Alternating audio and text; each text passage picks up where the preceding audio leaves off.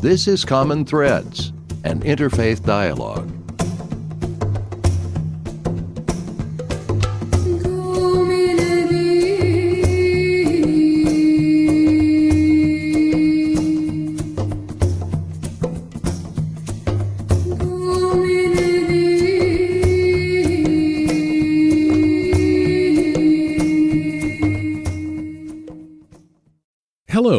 Fred Stella, President of the Interfaith Dialogue Association. Welcome to another edition of Common Threads.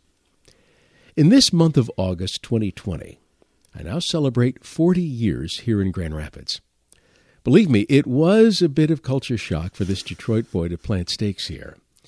And I wasn't really planning on planting. My goal was to get back to Detroit fairly soon. See, I was working in radio as a disc jockey in Detroit, but a new station here offered me a position in a news talk format. I thought that after a couple of years in GR, I could head back to the Motor City and take some newly developed talents with me. Well, that never happened. Still here and really enjoying it. But one of the things that I really remember about those early days is learning about how deeply religious this community was. It seemed that so many of the people I met here took their faith, more often than not, very seriously. And it was here that I was introduced to the Calvinist Reformed traditions. Honestly, if, if I met a Calvinist in my 25 years in Detroit, I don't know it.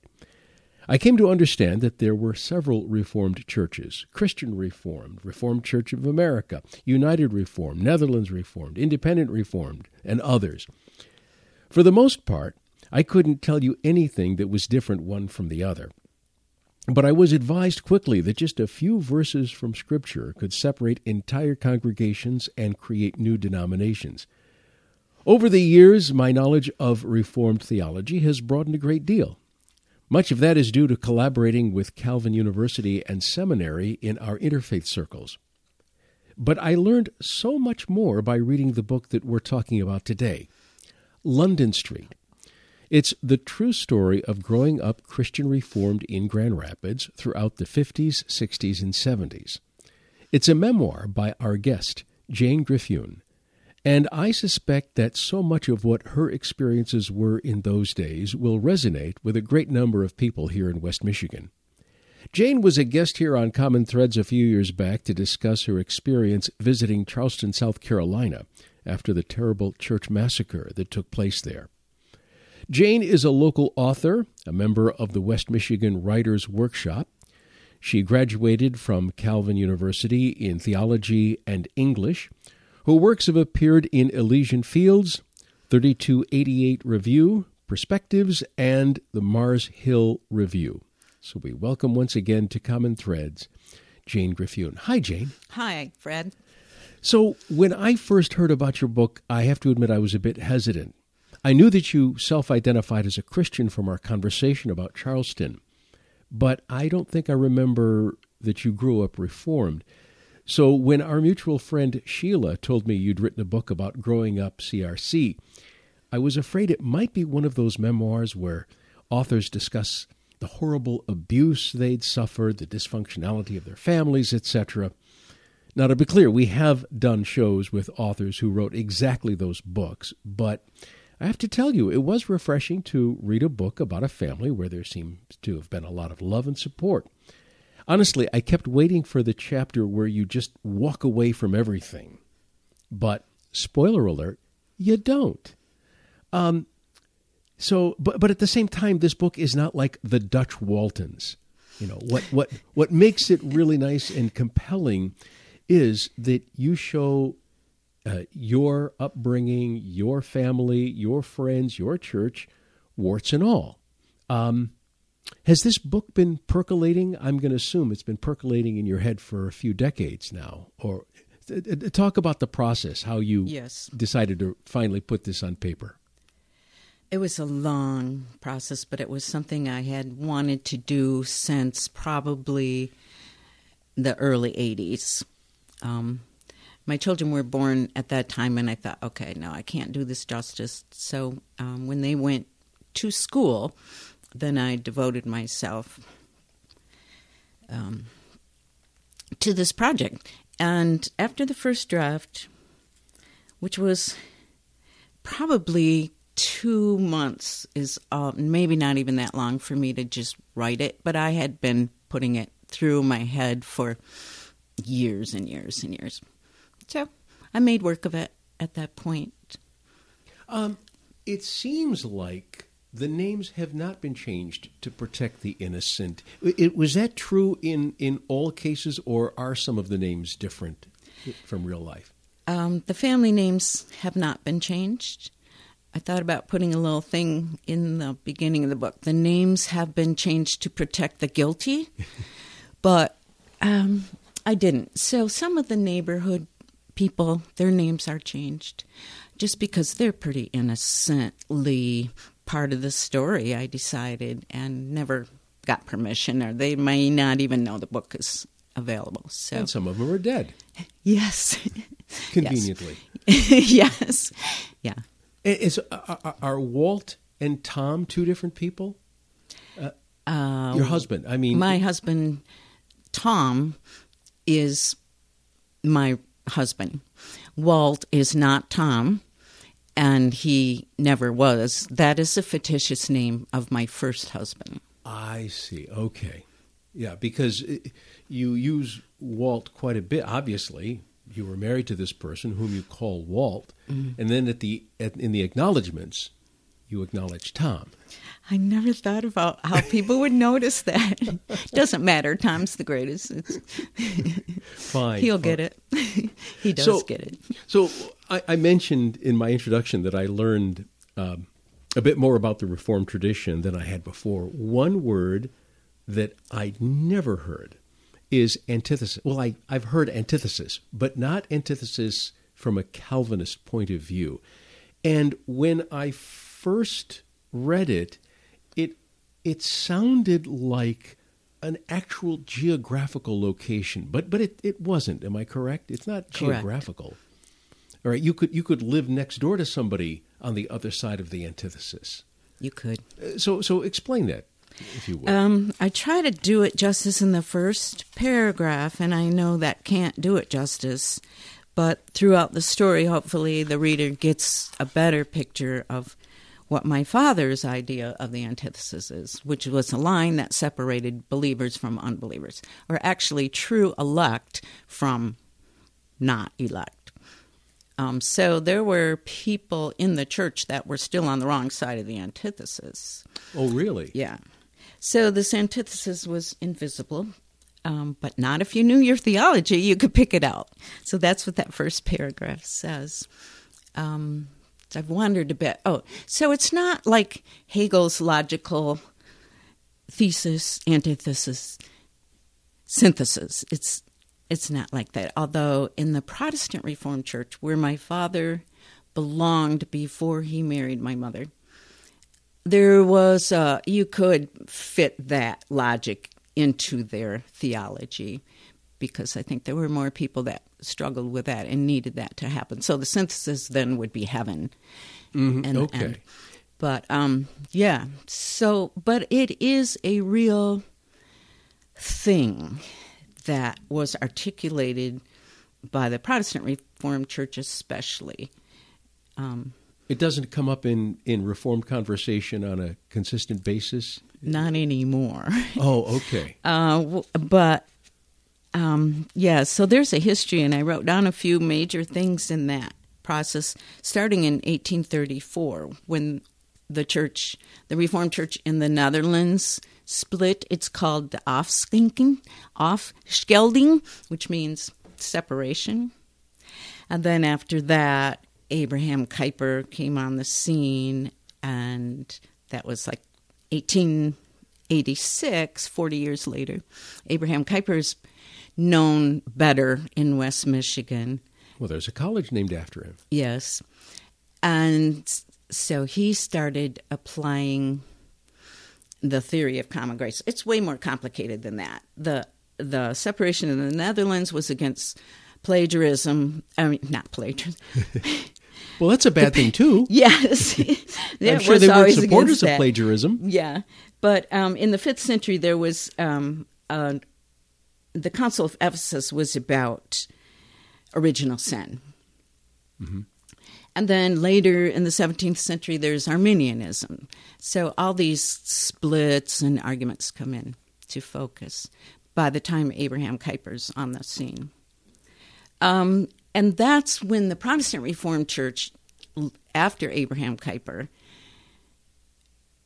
started speaking up about the antithesis. And Abraham Kuyper introduced the idea of common grace, and that was just anathema to the. That's to Arminianism. Herman Hoeksema. Well, um, Abraham Kuyper wouldn't be Arminian, but common grace does talk about how God loves. The rain fell on both sides of the antithesis. Okay. So, um, So, there, well, well, there's me- this. Just am I being clear? I think the story makes it clear, but uh, let's let me back up a little bit. So the Protestant Reformed Church said, okay, and there's particular grace, Uh-huh. and it's only special, and it only comes to God's elect. And if you are not God's elect, then it's on the other side of the antithesis. Right. And this is a worldview, kind of like Abraham Kuyper, too, a worldview that theater, wrong side of the antithesis.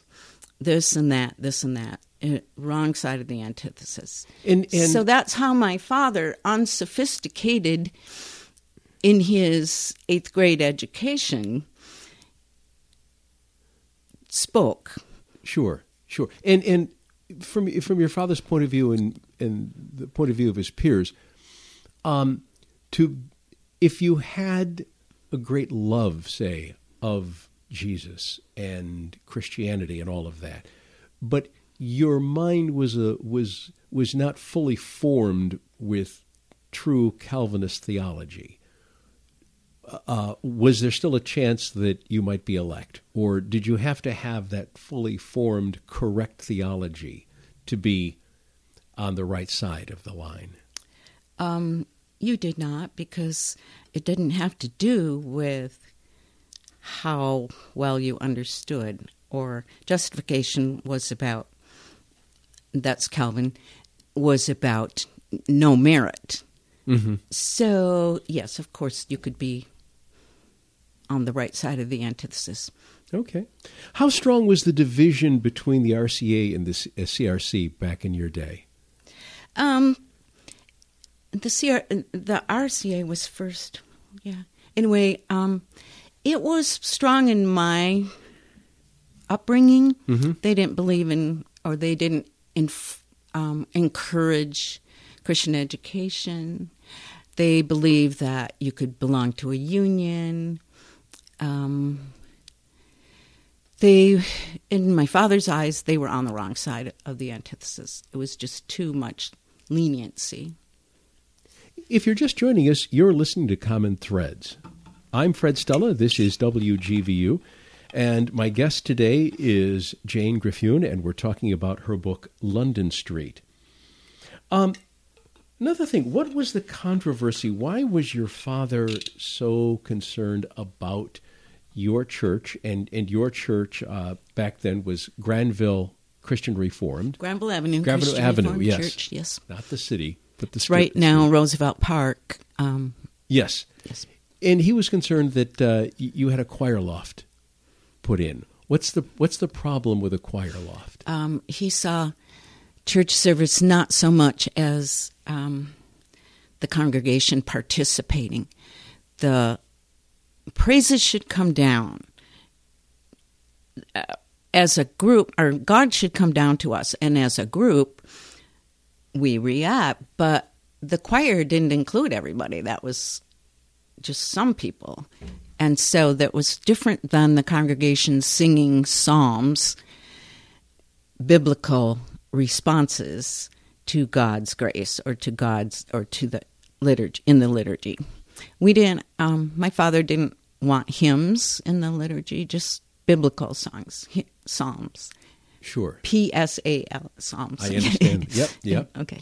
I, I will tell you this. One of my first experiences uh, in the uh, Reformed tradition was going to a, a funeral at a CRC, and now they sang they sang hymns, but uh, you folks really do sing. And I just remember when we stood up to sing How Great Thou Art, I was just blown away by the volume. People don't mumble through. And they know the harmony. Yes, yes, absolutely. It was, uh, it was pretty powerful. Why peppermints during the sermon?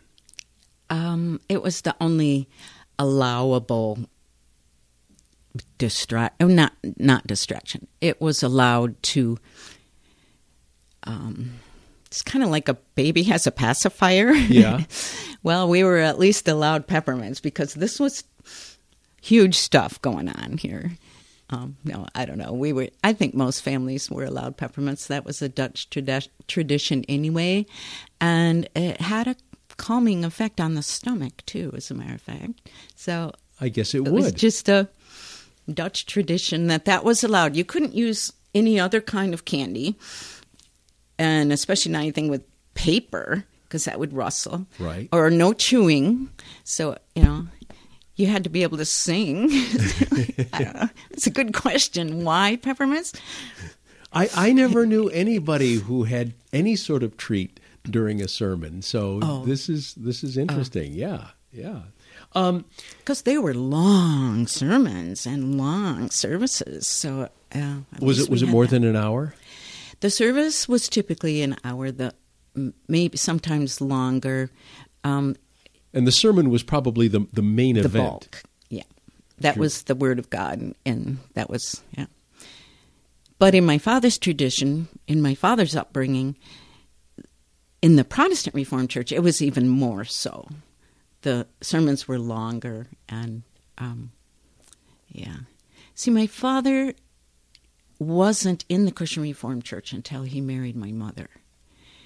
So the Protestant Reformed Church, in the Christian Reformed Church's eyes, are even more staunch, but in the wrong direction. Sure, sure. Um, you you write uh, quite a bit about well, first of all, uh, your mother's challenges, and uh, it, it doesn't take us too long to realize that she has some emotional issues and she needs hospitalization. One thing that's interesting, you're very good in the book about the, the, the places that you mention really do exist. I mean, there really was a Grandville Avenue Christian Reformed Church. Yes. There really is a, a Providence Christian Reformed Yes. Church. And all the schools, Calvinator, all of these places. You never mentioned the name of the hospital. May I ask why? I'm just. and we all know anybody just, in, in I just have so much courage. That was it. No more courage. Okay. Uh, yeah, I, I didn't. I purposely started not to on purpose, and then later I thought, no, I, I don't need to. That's true. You don't need to. You're right. People know what it is. People know. Yeah. If, if people in this area reading your book will be able to. Yeah, and people outside the area probably don't Don't care. need to know the name of the Exactly. place. Exactly. And and one thing that I find fascinating is you mentioned that when the minister would mention the people who are ill and who need prayer in the services, your mother's name was never mentioned. Correct. And may we assume that that has to do with the stigma that mental illness had back then? Yes. Um, I'm hesitating. There may have been one or two references. I don't remember them, and I remember being angry that there was not. So typically, no. And even later, with other members of the family. Other members of the family, what? Uh, the name, the the Oh, hospital was not mentioned for Yeah. anything having to do with emotional or mental yeah. instability. Right, right. That, yeah, Maybe it was purposely not. Well, I think it was different reasons. I think perhaps it was out of consideration as well, not just, oh, we don't talk about that. It depends who the minister was. It depends uh, I don't know. Yeah, because because if somebody didn't know, if they just mentioned, please pray for uh, Mrs. Griffioen, that people Yeah. would be coming up to your father, go, oh, what's the matter with your yeah, wife? And yeah, but they all knew anyway. they did. Oh, that was my impression. Um, the first time, I mean, a lot of the story is about my impressions about how people were to us given this situation. And yeah, no. It was hush, hush, hush. Tell us about that portion of the story where uh, you get you get a new brother that's not your brother. Could you just relate that? I, I found that to be absolutely fascinating. Um, I was 10 years old. I was in fifth grade. And I came home one day and my mother announced that I had a new brother. And I thought, how cool. And um, I called my girlfriend to tell her right away, first thing. She said, Well, how's your mom? And I said, She's fine. You want to talk to her? She's sitting right here. And um, yeah, So at that point, you didn't quite know the facts of life. I did not know the facts of life. It never dawned on me. I, yeah. And then, Well, and then over several years, I don't want to give away the story. I learned that he was not my brother. and that was uh, that was rather challenging for you. Yes. You, you It was heartbreaking. yeah, yeah. You, Yeah. you didn't want to give up that that big sister role that you really you, you threw yourself into that. Yeah. Yeah. Yeah. And- And and- I saw how it devastated my parents and my sister. I mean, it was complicated. sure. And how is he doing these days? As far as I know, he's fine. I haven't seen him since um, the last funeral in our family, which was probably my mom's. Yeah, my mother died in 2010. Um, what was it like growing up uh, in a particular religious tradition that seemed to hold other religious traditions in in some form of contempt, which might not have allowed you the freedom of friendship and participation uh, in some things, but then again, there were. It seems like there were other things that you were allowed. That is to say, you know, your if you had any Methodist friends or Baptist friends or Catholic friends, were you allowed to take part in the things that they did? Not usually, um, except for on the street in the neighborhood. I mean, we played baseball in the streets and we played hide and seek and all the street games and stuff together, us children, and we were from all different, mostly Dutch, but there was, you know, several. I don't. I think the first memory I have actually a friend who was not Christian Reform was um, one summer when we went to the cottage and the family next to us was Lutheran, and that girl and I became friends and became pen pals. That was difficult for my father, even. But Really? He, but he did okay. It was okay. But if if you were just going to play baseball in the street or something with the, with the kids, that really wasn't that much of a of an issue. No. Hmm. And and you also weren't called by your faith or by your family to bring people into the Reformed tradition, right? That just wasn't Correct. There were some in our congregation that felt the mission call that were more missionary. Um, not only did we not, our family and our large family, some people in the Grandville Avenue Church did, but um, not only that, but there was not even, how can I say, a big social conscience. hmm I mean, there was. We loved our neighbors as ourselves, but um, so yeah, mission that got complicated too because there, our neighbor man would he was the Arminian in the church. He would sing far and near the fields are teeming and you know bring them in, bring them in. Um, that was hard for my dad. But even the Protestant Reformed Church had missionaries, so Mm-hmm. that's probably not answering your question. No, no, no. It does. Okay, it uh, does. Right, right. Uh, how about the other way around? Did you spend time with kids? Not when you were five or six, but maybe when you were a preteen, teen, who were trying to encourage you to join their churches. No, um, typically it was either people who were not churched or people in our smaller circle.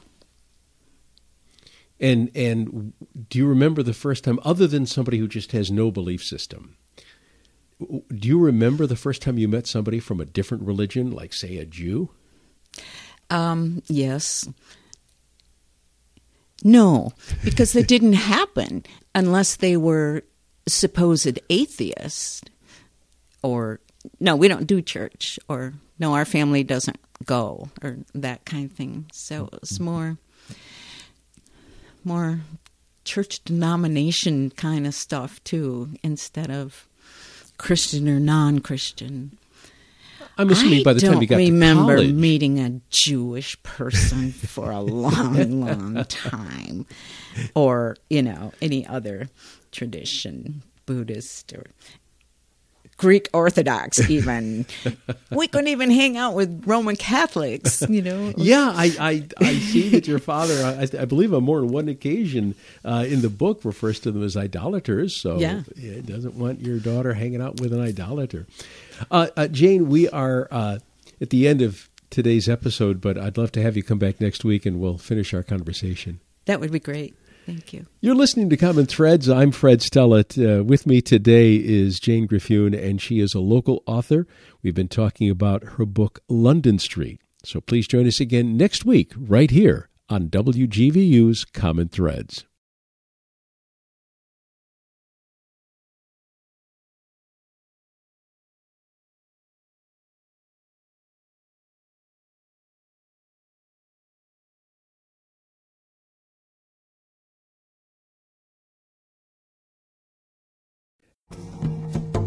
This is Common Threads, an interfaith dialogue.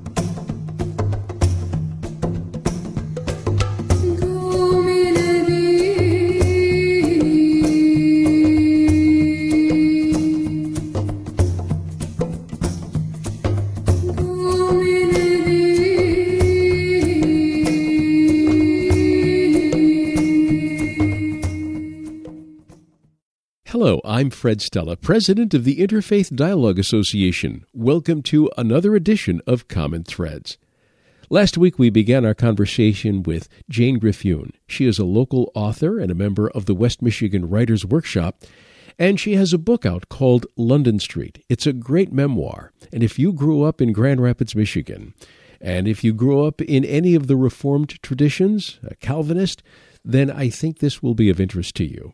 A little bit about Jane. She's a graduate of Calvin uh, with majors in theology and English. Her works have appeared in Elysian Fields, 3288 Review, Perspectives, and Mars Hill Review. We welcome once again Jane Griffioen. Hi, Fred. Uh, so last week, to, to recap, we've we've been talking about your book, and your book is a memoir of you growing up through several decades the 50s the 60s the 70s and actually you you touch a little bit into the 80s It does. I'm old.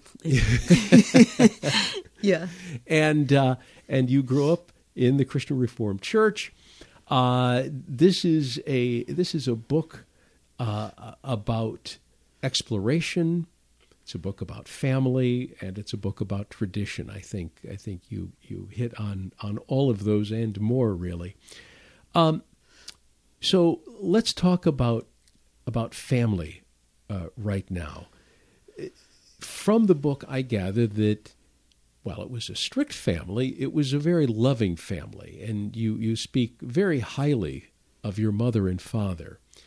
Um, do you think that th- that it was your upbringing that led you to be so solid in the expression of your faith as a young adult? And and a little bit of background here for people who have not read the book. When you're growing up, when you become a teenager and a young adult, you do all of the things that all young adults or most young adults do. Yeah. All right. Uh, you do not sit at home on a Saturday night and have three hour Bible devotions now, do you, young lady? exactly. Even right. though my father said I should. you know, you, you, you, you're dating, you're partying, and not to give too much away, but you party with a capital P. Sure. Uh, but you still make it to church every Sunday. Yeah. Right? Okay. Yeah. What was it that that pulled you in? What was it that pulled you out of bed on a Sunday morning after a delicious Saturday night and got you to church? The compassion of the gospel, the um, the the emphasis that I was fortunate enough to have on, um, despite all the stern, all the Calvinist thing, there's a couple things. I'm I was not brought up like second generation Dutch people that we probably know now that are our neighbors. My mother was an immigrant. My father's parents came to America um, one year before my father was born. Long story short, we were not Puritan Calvin. Um, our my parents' friends smoke, drink, talk. Um, they were piety was important, but it, they knew better. Everybody was a sinner, and obviously that we could see. And so the fact that these people came, trusted God to forgive them, trusted God to be their refuge and strength through all these awful things that humanity goes through. Um, we were a part of that, and I recognized that we were all just human. That was part of the reason that I wanted to write the story, is because I was fed up with this Puritan Dutch image that was not the case in our family. And so um, that kept me coming back. It was the we need something. We need some objective. We need, we can't be, our life can't be meaningful on our own. And so I couldn't articulate that at a younger age, but I still will say that um, I, I'm not ready to give up on God. I need a credible God, a, a God who understands suffering. And humanity is all the same. There aren't levels of piety. There aren't, you're on this side of the antithesis, you're on that side of the antithesis. We all struggle with the same things. When you when you were a teenager and uh, a little bit beyond, did you see a lot of your friends fall by the wayside and, and just uh, just put put religion away, specifically the Reformed tradition, but just you know put it in a trunk somewhere and and just move on with their lives? Did you? No. Did you? No, you didn't. Not too many. I mean, they weren't. Um, they weren't what I call high church in Sacramento, like I am. They went to church for different reasons, but no, they didn't fall away. You mentioned uh, the, the the Puritan, the Puritan brand, if you will. When I came to Grand Rapids, I mentioned last week when I was introducing you that uh, uh, I had no clue whatsoever of the Reformed tradition coming from Detroit. There are all sorts of Protestants, but and uh, you know it's a huge Catholic city as well. Uh, but uh, I didn't know anything from about. Uh, I knew I knew something about John Calvin. That's about it. And so I had Calvinism defined for me by Calvinists and non Calvinists, if you will. The people who grew up in Grand Rapids who were not Reformed and who had their own ideas, right? And I was led to believe early on that the Reformed tradition really was very Puritan. And they were telling me things like people in the CRC didn't drink. Well, They didn't. Many, m- yeah, yeah. but not originally. Not originally? well, not in the old country. Oh, okay. Uh, it got Americanized, Puritanized pretty quickly. Anyway, I'm interrupting what you're no, no. uh, explaining. uh, but you you mentioned your your mother's uh, sewing circle. Mm-hmm. Uh, talk about that. I thought that was kind of fun. um, my mother didn't drive. Her, my mother's favorite friend and her older sister, the Aunt Jane, who I'm named after, lived in Hudsonville in the country on a little farm. So my other aunts and my mom would get together. One of them, Aunt Dinga, who's in the book, drove everybody over to Aunt Jane's farm every Wednesday night for what they called sewing club. Well, every aunt took turns bringing the cracker jack, they called it, which is treats for the night, you know. It was Jack Daniels. so, yeah. My mother's sense of humor is incredible. It's it's so dry and so um almost, which is close to blasphemous, but yeah. Yeah. And and all, another thing too, of course, is how Sunday, the Sabbath, is expressed. And I'm sure that there is a wide spectrum in terms of what people think that they should do and mm-hmm. what they mm-hmm. what they think they should do and what they really do. Mm-hmm. And you indicated a couple of um, perhaps contradictions. Uh, uh, So, for instance, you said that your father did not go to church on Sunday night, and he seemed to be a very religious man. Why did he choose not to go back to church on Sunday night? That was just practical. Somebody had to stay home with the babies. I see. And you watched television. We did. Was that considered naughty? Not naughty. Um, my father was somewhat of a walking contradiction. Um, he loved Ed Sullivan and Walter Cronkite, and he loved a lot of that worldly stuff. But he was, you know, I think if he didn't have children, the TV would never come on on Sunday. But during church, we got to watch Lassie and the 20th Century with Walter Cronkite and so on. Um, and my father watched it with us, so he was the one that wanted to watch it, right. of course. right. And and then there was the And argument. he didn't feel shameful or anything. Oh, okay. No, You didn't have to draw the shades. no, no. And we did not drink in the basement. right. Right. We drank in the open. We served, when the minister came, we served him a slokja, which is a little glass of brandy. Uh, you know, it was, yeah. Oh, okay. And th- there was the other uh, uh, thing in the book where you uh, you get in an argument with him because you went to see The Sound of Music, and and he thought that that was too worldly, Yes. And let let alone, of course, then all those nuns. All that Catholic stuff. I know. Uh, and uh, he, you know, he says to you.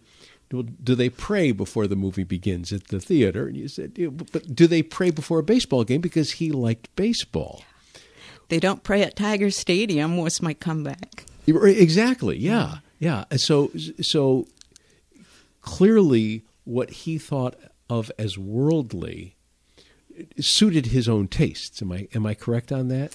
Yeah, but not individually. I mean, this was a Protestant reform thing. And a lot of the Calvinists, too, you don't play cards, you don't play devil cards. And a lot of people that, you know, there was definitely some very strictness, but some of the weird things. Um, especially like you, you can't wear pants on Sunday if you're a girl, and yeah, it's it wasn't consistent Sure. but it was it was there I understand. Yeah, okay. Like Walt Whitman says. So you tell me I have contradictions? Well, yeah yes Th- I do. that's life yeah, right. Deal with it. yeah yeah One other thing that uh, I, I recall that was fascinating. So once a year, he took you to Wealthy Park Baptist Church, Mm-hmm. which would have a totally different theology than yours. Not so total. My father was somewhat fundamentalist because he was a literalist. Um, but yeah, it was Different enough. unusual. yes. And and what was his uh, what was his mission in, in taking you there? He wanted to hear the the minister. Was that Otis what- Fuller? Yes, yes. It reminded him of Martin Luther King, who he had, my father admired, and he said, "I like that Fuller man.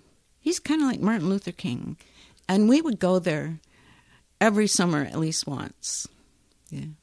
You know, I this is way before Common Threads, way way before. But we actually a, a group of people and I had a an idea for a TV show, which would be like this radio show back in the early '80s. Oh. And Otis Fuller was the was our pilot. Oh. interesting. And of course, the only thing he wanted to talk about is the primacy of the King James version of the Bible. Oh, That's the- that's another good reason my father would like him. yes, absolutely. if you're just joining us, you're listening to Common Threads on WGVU. I'm Fred Stella. My guest today, Jane Griffioen. She is the author of London Street. Um, in the chapter on your, your sister's marriage, you say she played the grandmother part quietly. I believe you're talking about your mother here, right? Uh, I knew right then and there what kind of woman she was, and it wasn't crazy. What, what does that mean? Uh, she that she played the grandmother part quietly, and by that you observed something very genuine about your mom. It was um, probably one of the most difficult days for my mom, um, in that officially she was not the mother of Ronald Lee. And she was very poised and very celebratory and very quietly. Um, I, try to describe her arms around Ronald Lee when the photographer's taking their picture. Um, I forgot what you asked me. Uh, just about what that- that oh, line meant. about, and I knew she wasn't crazy. In other words, I knew. Ex- sure, she had some really rough periods and so on and so on, and all kinds of things. But the stigma that went with her being in the hospital and stuff is what I was referring to. It's not like my idea wasn't crazy. I knew my mother wasn't mentally incapacitated. She, well, I mean, okay, so that's a whole nother subject. Right. What does that mean? But I knew she wasn't crazy. People there at Pine Rest in our things were either no faith or they were nuts. Not enough faith or they were crazy. And I knew neither was true at that point. One of the one of the uh, areas in the book that I found a real education was your profession of faith, where you have to go in front of a, a panel of men. See, I don't always remember all these things, but as soon as you say it, yeah, I go, oh no, right. yes, It- okay. It, it, it, it, it sounds like a trial by fire for a doctoral dissertation. I- didn't know that that's what people uh, went through. I thought that when you were ready, this is this is my limited understanding. I thought in the Reformed tradition, when you're ready, when you say yes, I want to join this church, usually as a young adult, young adult, you just get up in front of the church and you say, "I accept all of this. I believe this," and bada boom, bada bing. Not that you would actually say bada boom, bada bing. Mhm, right. It would be nice, Yeah, but yeah. you probably No, don't. No, there wasn't altar calls or anything like that. No, so- no, no. I, I realize it's not an altar call, but it is something. This is what I thought happened. Okay. So, so you tell me, tell me, tell us all the real story how a profession of faith is made. Um, it's made after you go through all the catechism, and so first of all, we're all baptized already. Yes, Okay, which makes something of a difference as far as what profession of faith means. So um, it's like confirmation. you're right. um, the steps are way too long for me. I mean, you have to read that chapter and chapters before that, but you go through catechism, all your elementary school and so on, then you graduate to Heidelberg Catechism, straight Heidelberg Catechism, and then um, yeah, you have to go to the consistory. And usually the catechism classes went in groups, and that's what that was out in the hallway. That was my catechism class. But then we're called in individually to uh, make sure we're not there under pressure. You know, like my mom and dad said I had to do this or anything like that. Right. Um, we were there to acknowledge we wanted to be a member of the church. Yes. It wasn't even so much Jesus is my personal savior. It's I adhere to this church and I want to be a member of the covenant of this church.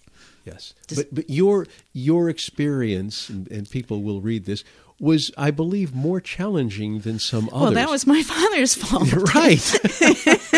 because he happened to be on the board of inquiry on the he happened to be in the inquisition on the other side the Dutch Inquisition. We only Yeah. heard about the Spanish, but yeah yeah and and of course he planted this seed because you were dating non-reformed boys, oh yeah that was awful for him and and uh, uh, so one of the questions you had to answer was why are you doing this? And, and, and you had to give reasons. And and quite frankly i thought you answered quite uh, impressively. And i think they thought regardless of whether it was right or wrong i think that from what i read that you impressed them with your logic.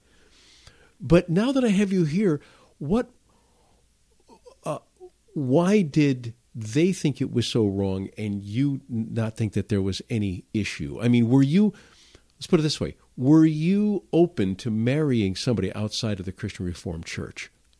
yes um, i don't think the rest of the consistory members the men the elders would have been as devastated as my father if that had happened um, i'm not saying that's what they would approve of i think they would you know they wouldn't make it a matter of confession of, of profession of faith like my father did Right. But So- the, the, the second part of the question was at that age, would you have been open? I mean, you're, if you're dating. Oh yes, I would have. I still am. I mean, yeah, I'd be open for that. Okay. Okay. And would you say that most of your friends in your generation would, would feel the same way, or was, oh, was that I can't a speak minority for view? them. I think some were, um, sure, because some, many of my friends did marry outside of the Christian Reformed Church. So yeah, um, it wasn't as big a deal as my father made it to be. I'm jumping around a little bit here, but uh, one one part of the book you talk about your, I believe it was your grandfather's store that burned down, Yes, and he didn't have insurance. correct. Was that a religious thing? Yes. Can you explain the? He just believed in God's providence, and um, it wasn't that he couldn't afford it. My my um, father's parents were qu- quite wealthy, actually. So, yeah, it was a religious thing. But it was theological. It Yeah. was. It was a, a personal. I know it's hard to separate in our family theology from belief, but yeah, it was both. And and you, you mentioned before when, uh, last week we were talking about the difference between the Reformed Church of America versus the CRC, and you said that they believed in unions. So so you grew up understanding that to belong to a union was against the will of God. Is that It was, um, yeah, it was on the wrong side of the antithesis. People were on the wrong side of the antithesis. If they they had to pledge if you were a member of the union, and so I think, and my father was thinking also of Mason and so on, and he, that, but no, that that the Christian Reformed Church wasn't just my father. Unions were not appropriate. no no? I realize that. Oh, okay. I'm Yeah. sorry. I misunderstood your question. Uh, uh, yeah, I was talking about the, the, the church itself, not just your father's Okay. opinion. Yes, I, I, I seem to recall uh, studying the history of Grand Rapids in the early 20th century when there was a significant uh, fight for unions and how theological that argument became with some churches and ministers on the side of the unions and others Yeah. On the side of the business owners. Mm-hmm. And uh, Christian education was another biggie split, you know, between the two denominations. right, right. And and uh, how did you educate your children? Uh, my children went to Christian school, private school. My children were not brought up like the second generation Dutch pictures we have of, for example, um, our um, Secretary of Education does not, that is not how we are um, in, in our Christianity. Um, Kuyper and so on and so on. Sure, I was a Kuyperian. I know all that stuff. It is not like that.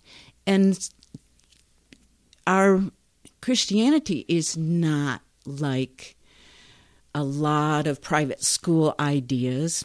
Now, um, when my kids were in high school, my husband wanted them to go to the Christian school, and that was fine with me. It was easier that way. And they had a great education. They by that time. When I went to Christian school when I was little, uh, my education wasn't that good. But anyway, Really? uh, not academically. No. Ah, Anyway, um, so my kids were brought up in the. They went to the Christian school. Uh, what I found interesting here when, again, when I moved here and was sort of getting the lay of the land, is that your denomination uh, was able to sort of trademark the word Christian when it came to schooling.